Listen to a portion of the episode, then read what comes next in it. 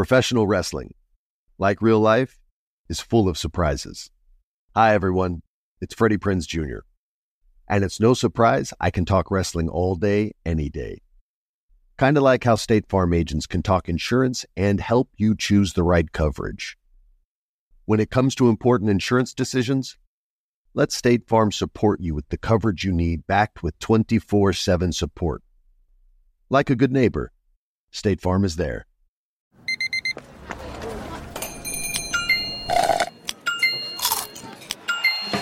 With your Amex card, entertainment benefits like special ticket access and pre-sales to select can't-miss events while supplies last make every tap music to your ears.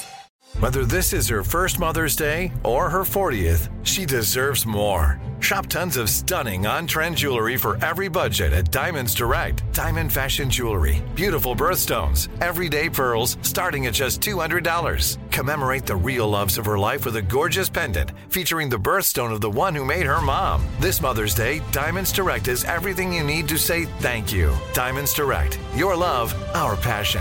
Online at DiamondsDirect.com. You know you've got a comeback in you.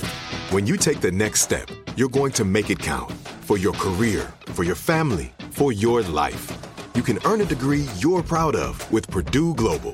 Purdue Global is backed by Purdue University, one of the nation's most respected and innovative public universities. This is your chance. This is your opportunity. This is your comeback. Purdue Global, Purdue's online university for working adults. Start your comeback today at purdueglobal.edu.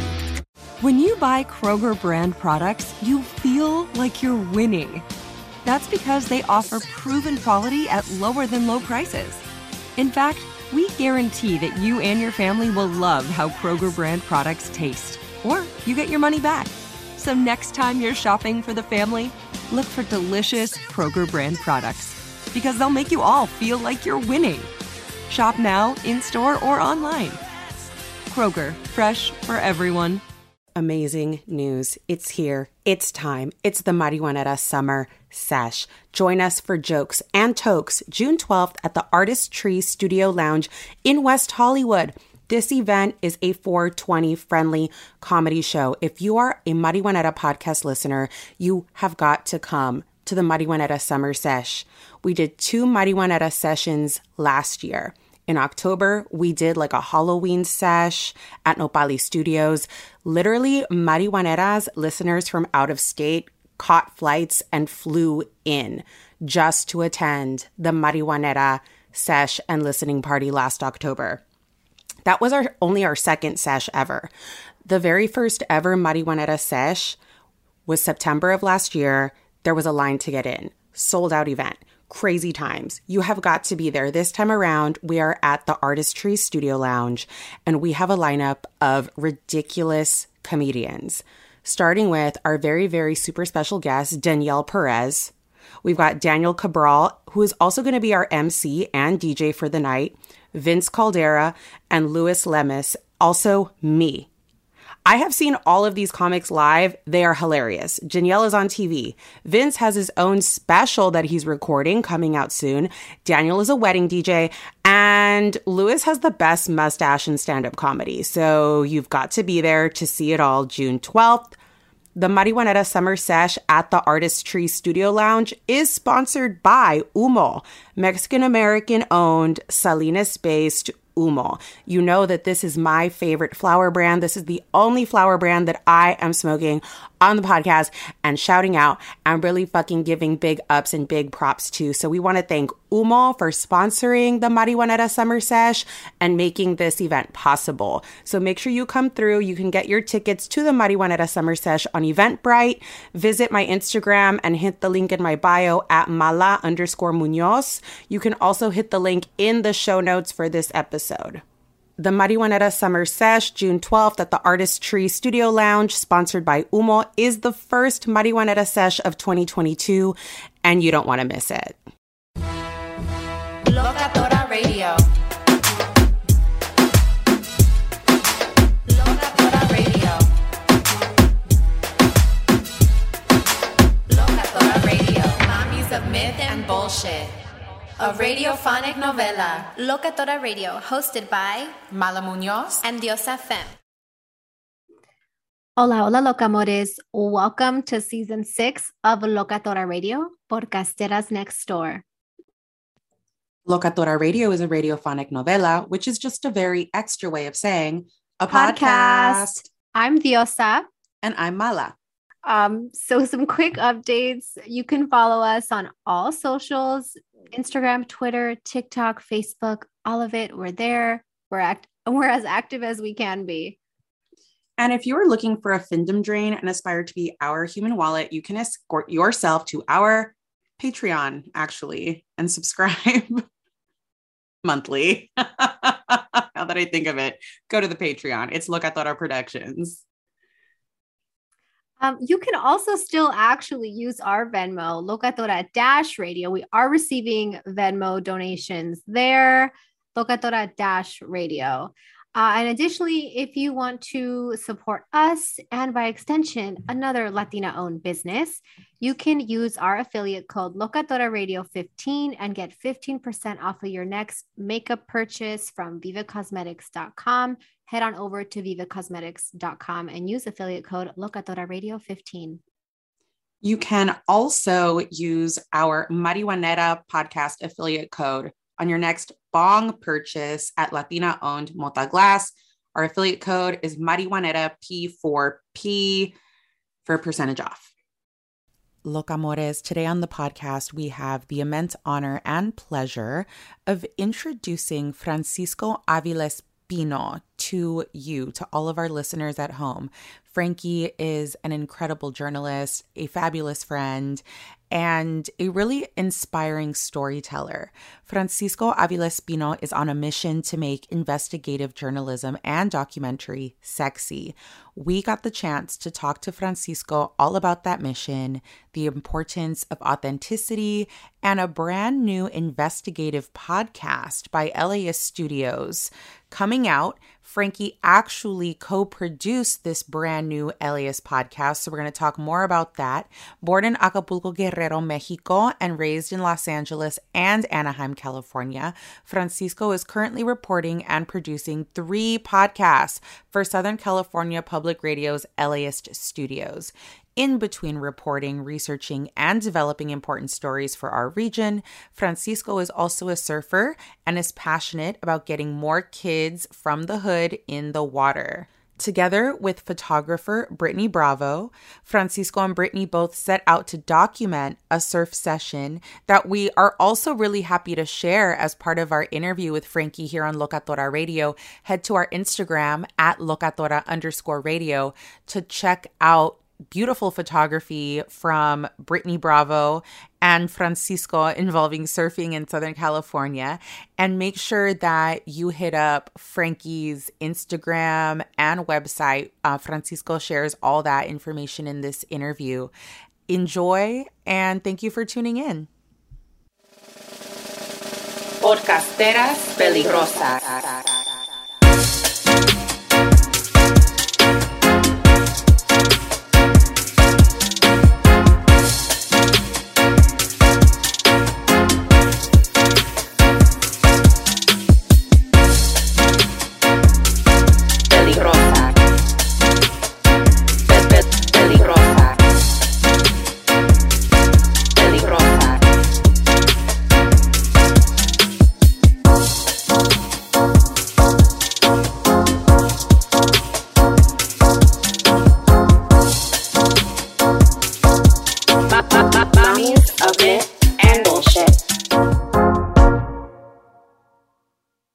Francisco Aviles Pino, thank you so much for joining us today. Thank you for stopping by Locatora Radio and sharing your story and your work with our listeners. Can you say hi to all of our locamores tuning in from home?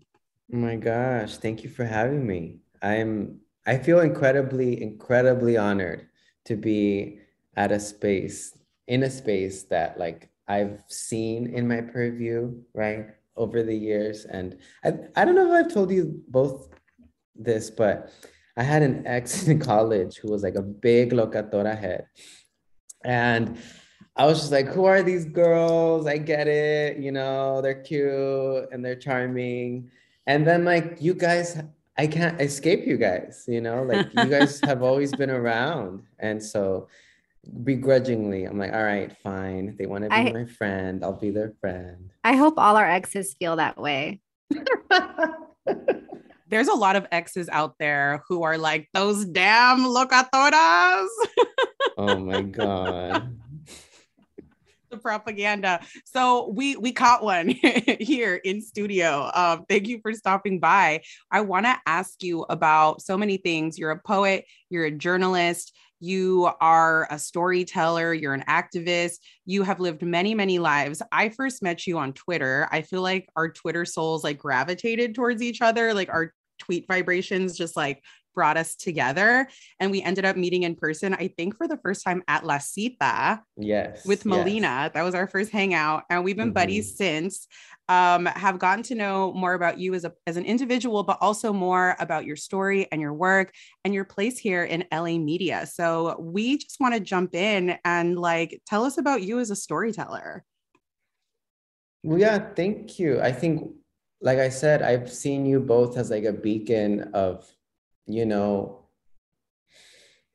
of not only hope, and I hate to say it in that such an Obama like linguistics, you know, but it's like you both have sustained this like conversation around like both empowerment and identity, but also like the importance of, I think there's like an ancestral way that chisme is important and an ancestral way that femmes talking about what's important to them, centering rage, centering pleasure, centering joy, that you've heard this many times, right? And I've like read all your profiles where like you all gave light and a sound to something that was missing, you know? And whenever I think of LA podcasting, I think of like Locatora Radio. So I'm excited to be here, you know? And arguably I think like it was meant to be. I like how you talked about the Twitter energy, but yeah, I'm not sure if I understand your question. You want me to talk about also like my storytelling journey and like why I'm here? Yeah.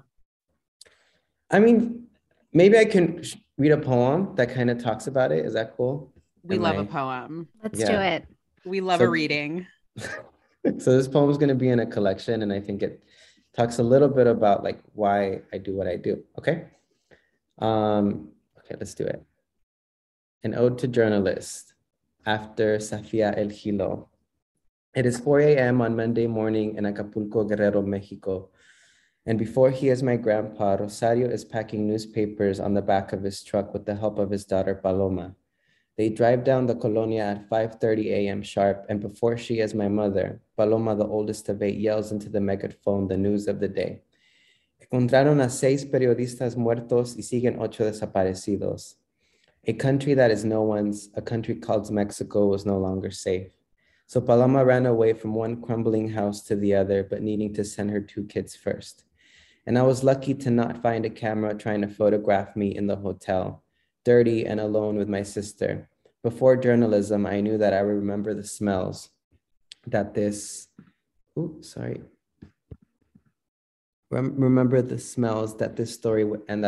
would always matter. And I believe this to be the reason why my mother never says goodbye in a phone call, and how after one call during the trip north, we had to pay to talk to her after that. Over 10 years later, after the migrations, in between the separations and assimilation and all that shit, my mother asks me to change the channel when the news comes on. After I told my grandpa I want to be a journalist, he was silent for almost 2 minutes and finally said, "Ten mucho cuidado."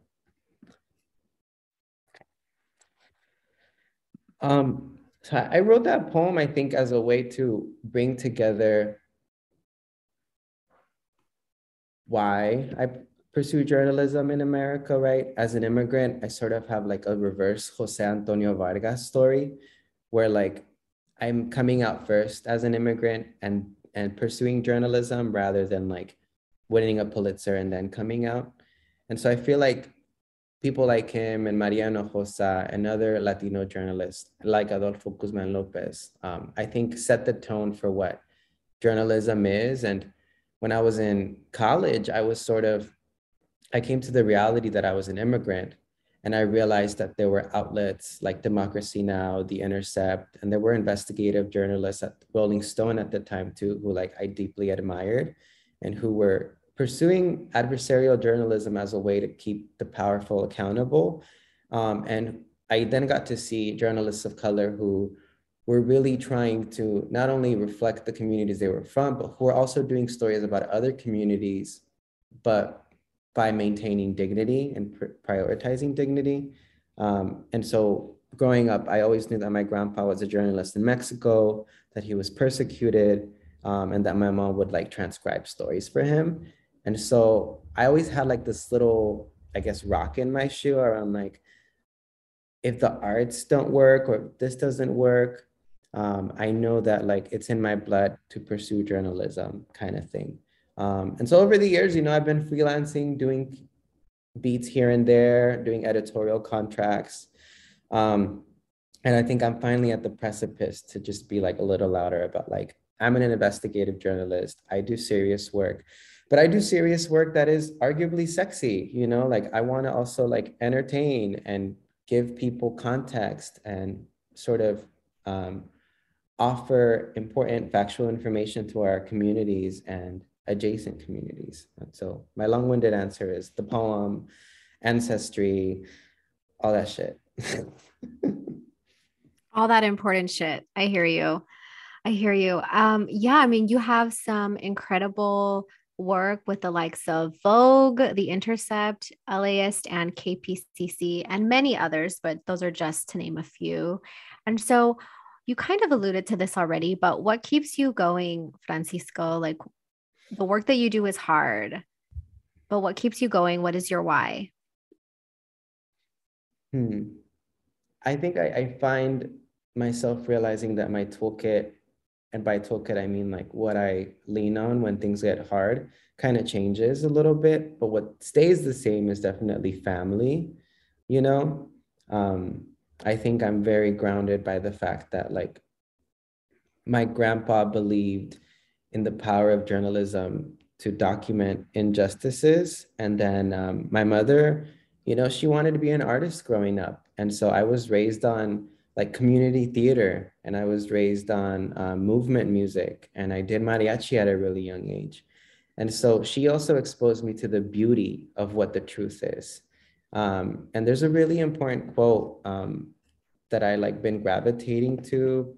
And it's in an interview that Toni Morrison did, I think in the 80s or 90s, where she said like, quote, "It's not possible to constantly hold on to crisis. You have to love, you have to have the magic, you have to have love, that it's also life," end quote. And I think that keeps me going is the fact that like, yes, there's a lot of hard shit to report on. And sometimes like, I've been very transparent with my senior producers. I'll like leave an interview and then I'll kind of cry in my car, and then I'll like turn on like Tupac or something, and I'll get like very spiritual about it. And I'm just like, this is my purpose, what I'm doing. But it comes down to that quote I just read is like, in the work I do, I know there's beauty and I'm trying to find it. Fatima Asghar said in an interview on this podcast from the Poetry Foundation, where she said that like, yes, you can write about the injustices, but are you doing it in order to entertain, or are you doing it to report? And so I think as a journalist and as a writer, I'm always finding that fine line, but I'm also trying to prioritize a form of dignity and a form of, you know, and I'm learning through it as I go as well. So I think it's partially family, partially history, and then like beauty. I think there's so much beauty in the truth. And I think as a journalist, I'm simultaneously negotiating those two as I go. You wrote this one article that I love so much for LA Taco that I think is a perfect example of all those things you just described. For LA's Latinx punks, rude boys, and metalheads, moshing is ceremony and a form of healing. And I love this article so much because it's so LA, so specific. It's so like LA Latino, but there's also these iconic like women featured in this article. Like the first photo you see is Stephanie Mendez, who is an incredible journalist. She actually wrote our LA Times feature. I love that. And she's right here moshing, you know, like the first image you see in your article. And then you also have this super, super LA deep cut in your interview that you included with Mandy Torres, also known as Dandy Mandy, who, if you've been in LA for the past 10 years and you've been on the internet at any point and you're cool at all and have any sense of culture or like what's going on, you followed Dandy Mandy, you know who Dandy Mandy is. And she has not been public for a very long time, for many years now. And here she is in this article that you wrote. So I felt like this piece was a really great example of like the honesty of like our cultural scenes here in LA, of like these beautiful women who are like such central parts of it, you know, and then also like making it sexy, like this is cool journalism that I think is awesome, that it's the type of stuff that pops into your head that you want to write about. So I don't know, can you tell us more about that article and how it came to you that you wanted to write it and how you put it together? Thank you for pointing the article out, because it's like, it was definitely one of my favorite pieces to write. And I'm definitely on the opposite side of the spectrum where like, I know writers who hate the process of writing. And I think for me, it was one of those articles that was swimming inside of me for years, you know, and it was something that I overheard from friends and colleagues dating back to college, dating back to like high school days when I would ditch and get in a car with friends to like trek our way to Compton or to South Central for a show, you know. There was this feeling that like this needs to be documented in a certain way. And I hope that us talking about it today maybe inspires other people to continue to do projects about that, because it's an ongoing conversation that a lot of punks and like people that have grown up going to shows feel, as like there's a sense of healing in these spaces. And what's funny is that I pitched that article around everywhere last year. And like, I'm grateful for places like LA Taco and specifically Javier Cabral, who took a chance on it and who was just like, you know what, this is the right place to do it. Let's do it, you know? And I wanted it to be a kaleidoscope of voices where I could have taken like a very Hanif Abdurraqib approach and been very memoir or reflective.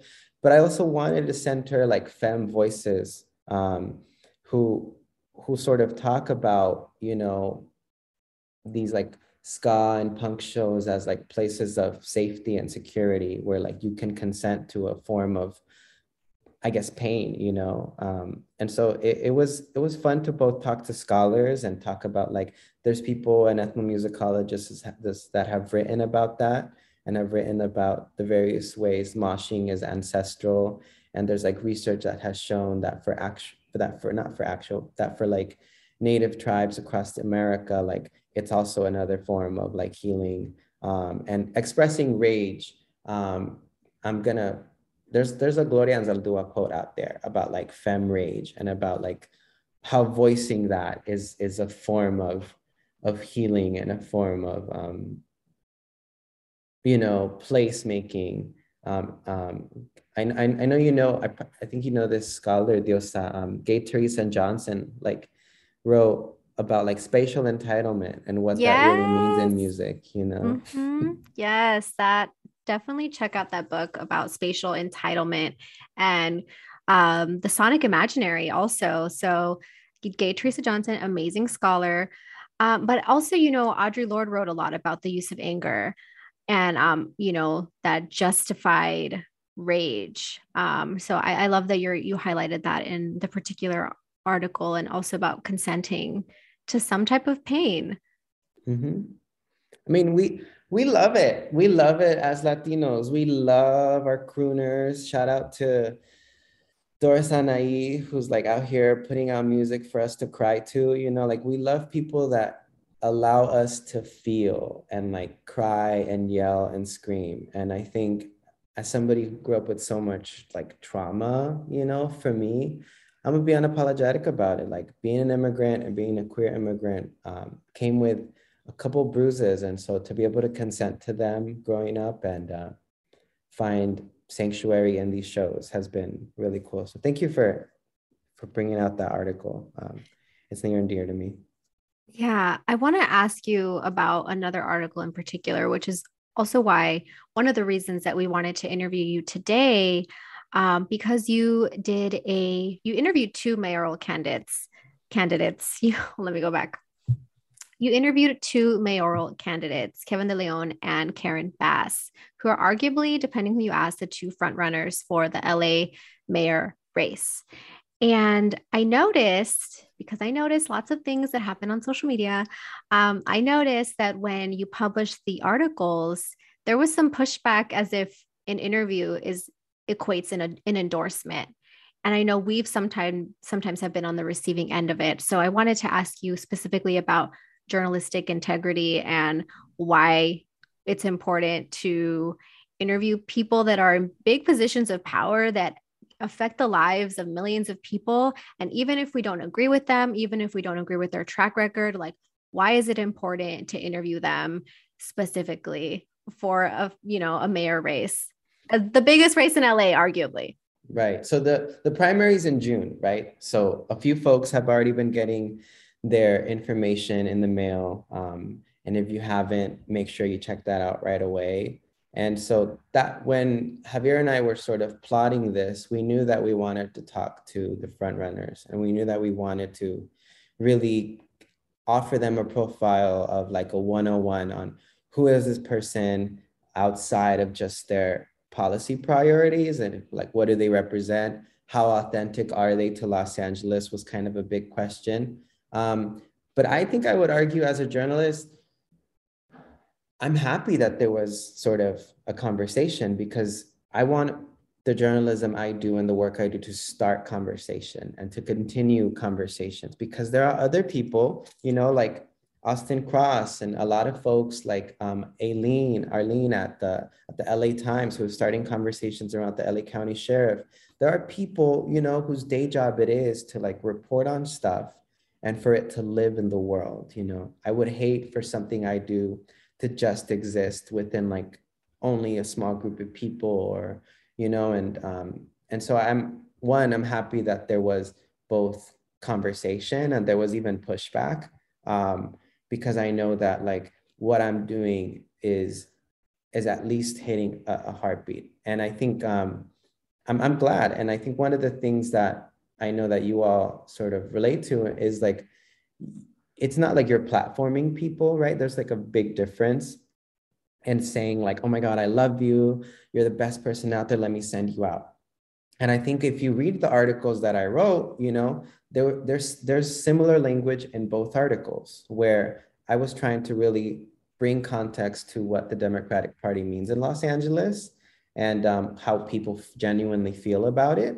And then I offered space for the candidates to talk about their legacy and who they are. And so it was more of like both candidates had the same template, and I offered context around the articles. But I'm also the big believer in like, I did the work, I sent it out. Yeah, se acabó, Like, this was something I did before I started at KPCC and LAist, and we sent it out there for it to live and breathe. But at that point, like, it's my byline, but the conversation has started. And if anything, like, I hope people read through the article and they also read through the comments and were like, oh, okay, like, and I hope that other journalists and other folks who are covering the race see like, okay, we should talk about these things, and I hope it continues a conversation about these candidates. Yeah, thank you for your work in that regard, because I think we forget sometimes that just because, and the royal we, right? If just because I know a ton about a candidate and I've made up my mind and I understand why I'm not voting for this person, does not mean I can withhold that information from others, because there are a lot of people who don't know that stuff yet. We have to give our audiences an opportunity to learn why a candidate is problematic for themselves. It's the best way that I learn things, is learning for myself, reading it myself, hearing it myself, And so I appreciate the work that you do as a journalist in giving that information to the public and allowing people to become more informed decision makers. And you're right, an interview and platforming are two very different things. Platforming is like, someone giving you tons of money and setting you up on a press tour and giving you book deals and movie, that's platforming, you know, but giving an audience an opportunity to learn more, it is just that, it's reporting.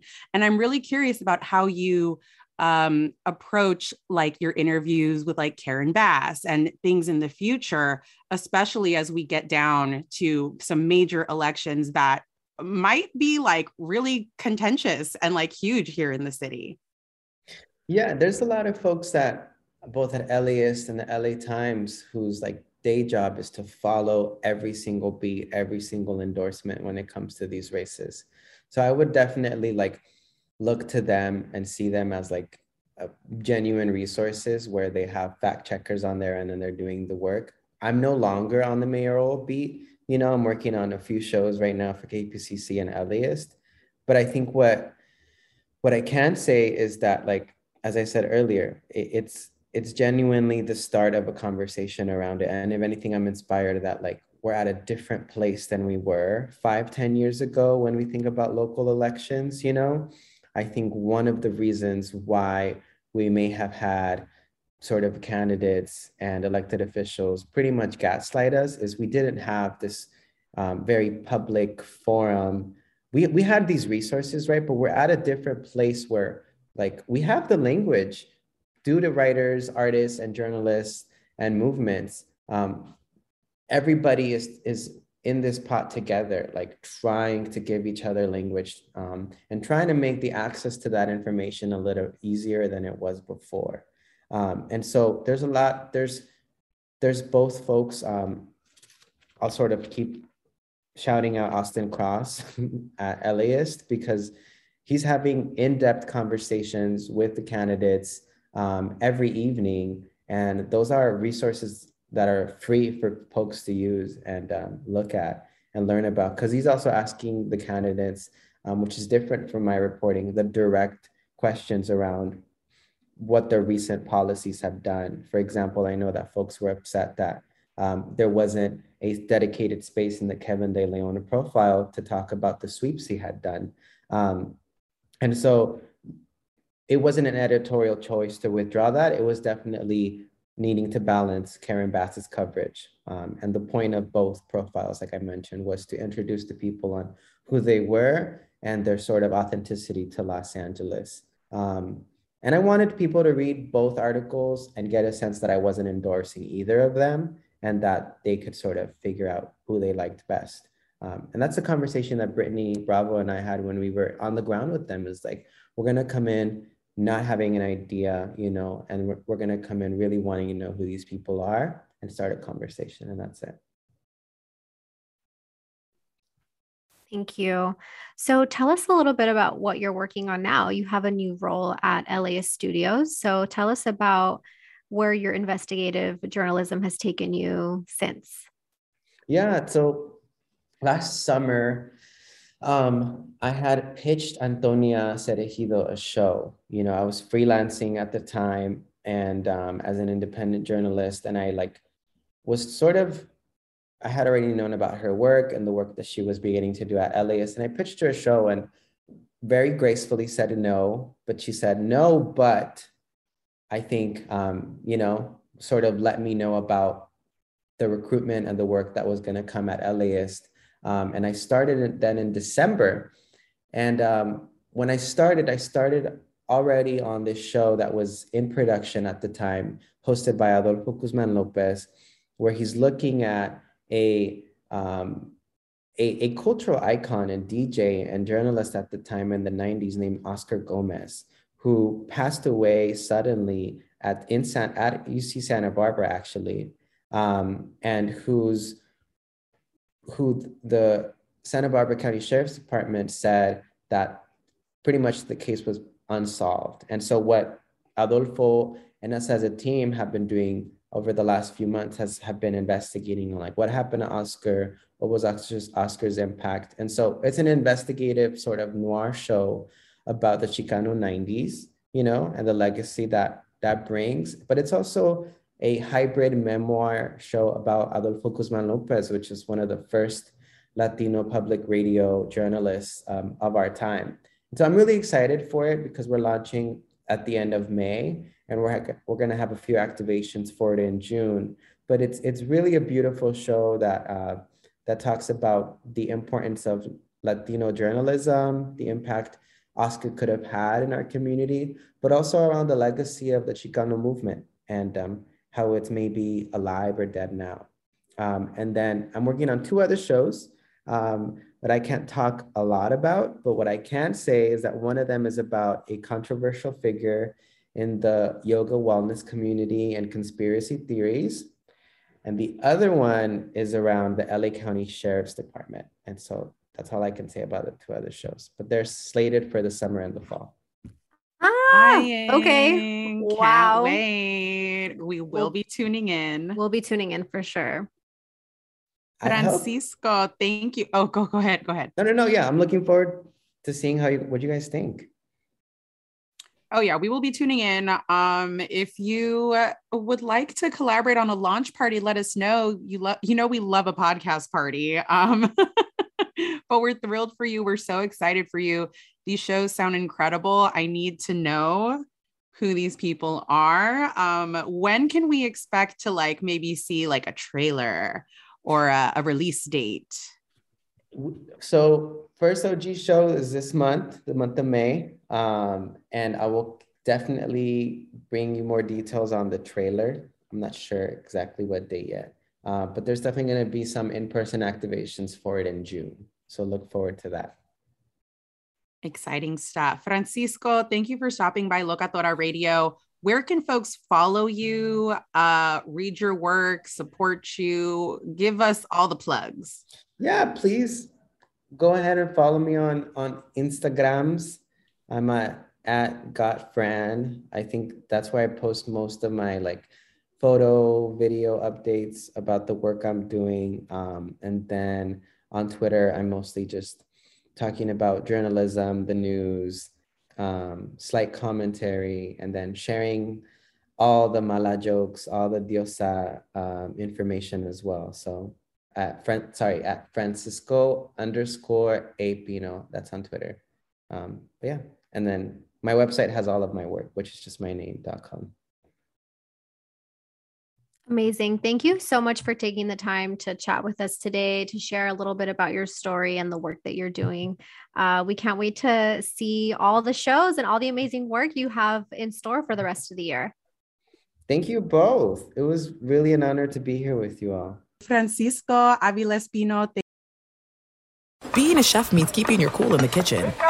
And with Resi Priority Notify and Global Dining Access through my Amex Platinum card, right this way. It's nice to try someone else's food for a change. That's the powerful backing of American Express. Terms apply. Learn more at americanexpress.com/withAmex. Are you looking for the perfect move-in ready home this spring season? Now's the time to buy at Fisher Homes. For a limited time only, enjoy below market interest rates starting at 5.375% APR, 6.139% APR. With these exclusive lower rates, you can save hundreds on a move-in ready home and start enjoying the benefits of homeownership even faster. Schedule your personal tour with one of our new home specialists at fisherhomes.com and make this spring the season you find your perfect home sweet home. Financing provided by Victory Mortgage, LLC, NMLS 461249, Equal Housing Lender. Right here, right now. Find your beautiful new floor at Right Rug Flooring. Choose from thousands of in-stock styles, ready for next day installation, and all backed by the right price guarantee. Visit rightrug.com. That's RITERUG.com today to schedule a free in-home estimate or to find a location near you.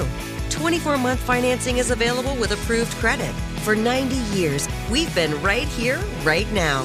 Right Rug Flooring. Whether you're a savvy spender maximizing your savings with cashback rewards, a thrifty rate watcher seeking the lowest interest, or a travel enthusiast looking for extraordinary perks, Kemba Financial Credit Union has a visa to complement your lifestyle and unique needs. Apply today at Kemba.org to unlock a limited-time 2% cashback on purchases and pay 0% interest on balance transfers for an entire year with a new visa from Kemba. You deserve a card that works for you. Restrictions apply. Offer ends June 30th, 2024. Hey, girlfriends, it's me, Carol Fisher, back with another season of the global #1 podcast, The Girlfriends. Last time, we investigated the murder of Gayle Katz. this time, we're uncovering the identity of the woman who was buried in Gail's grave for a decade before she disappeared. Join me and the rest of the club as we tell her story. Listen to Season 2 of The Girlfriends, Our Lost Sister on the iHeartRadio app, Apple Podcasts, or wherever you get your podcasts.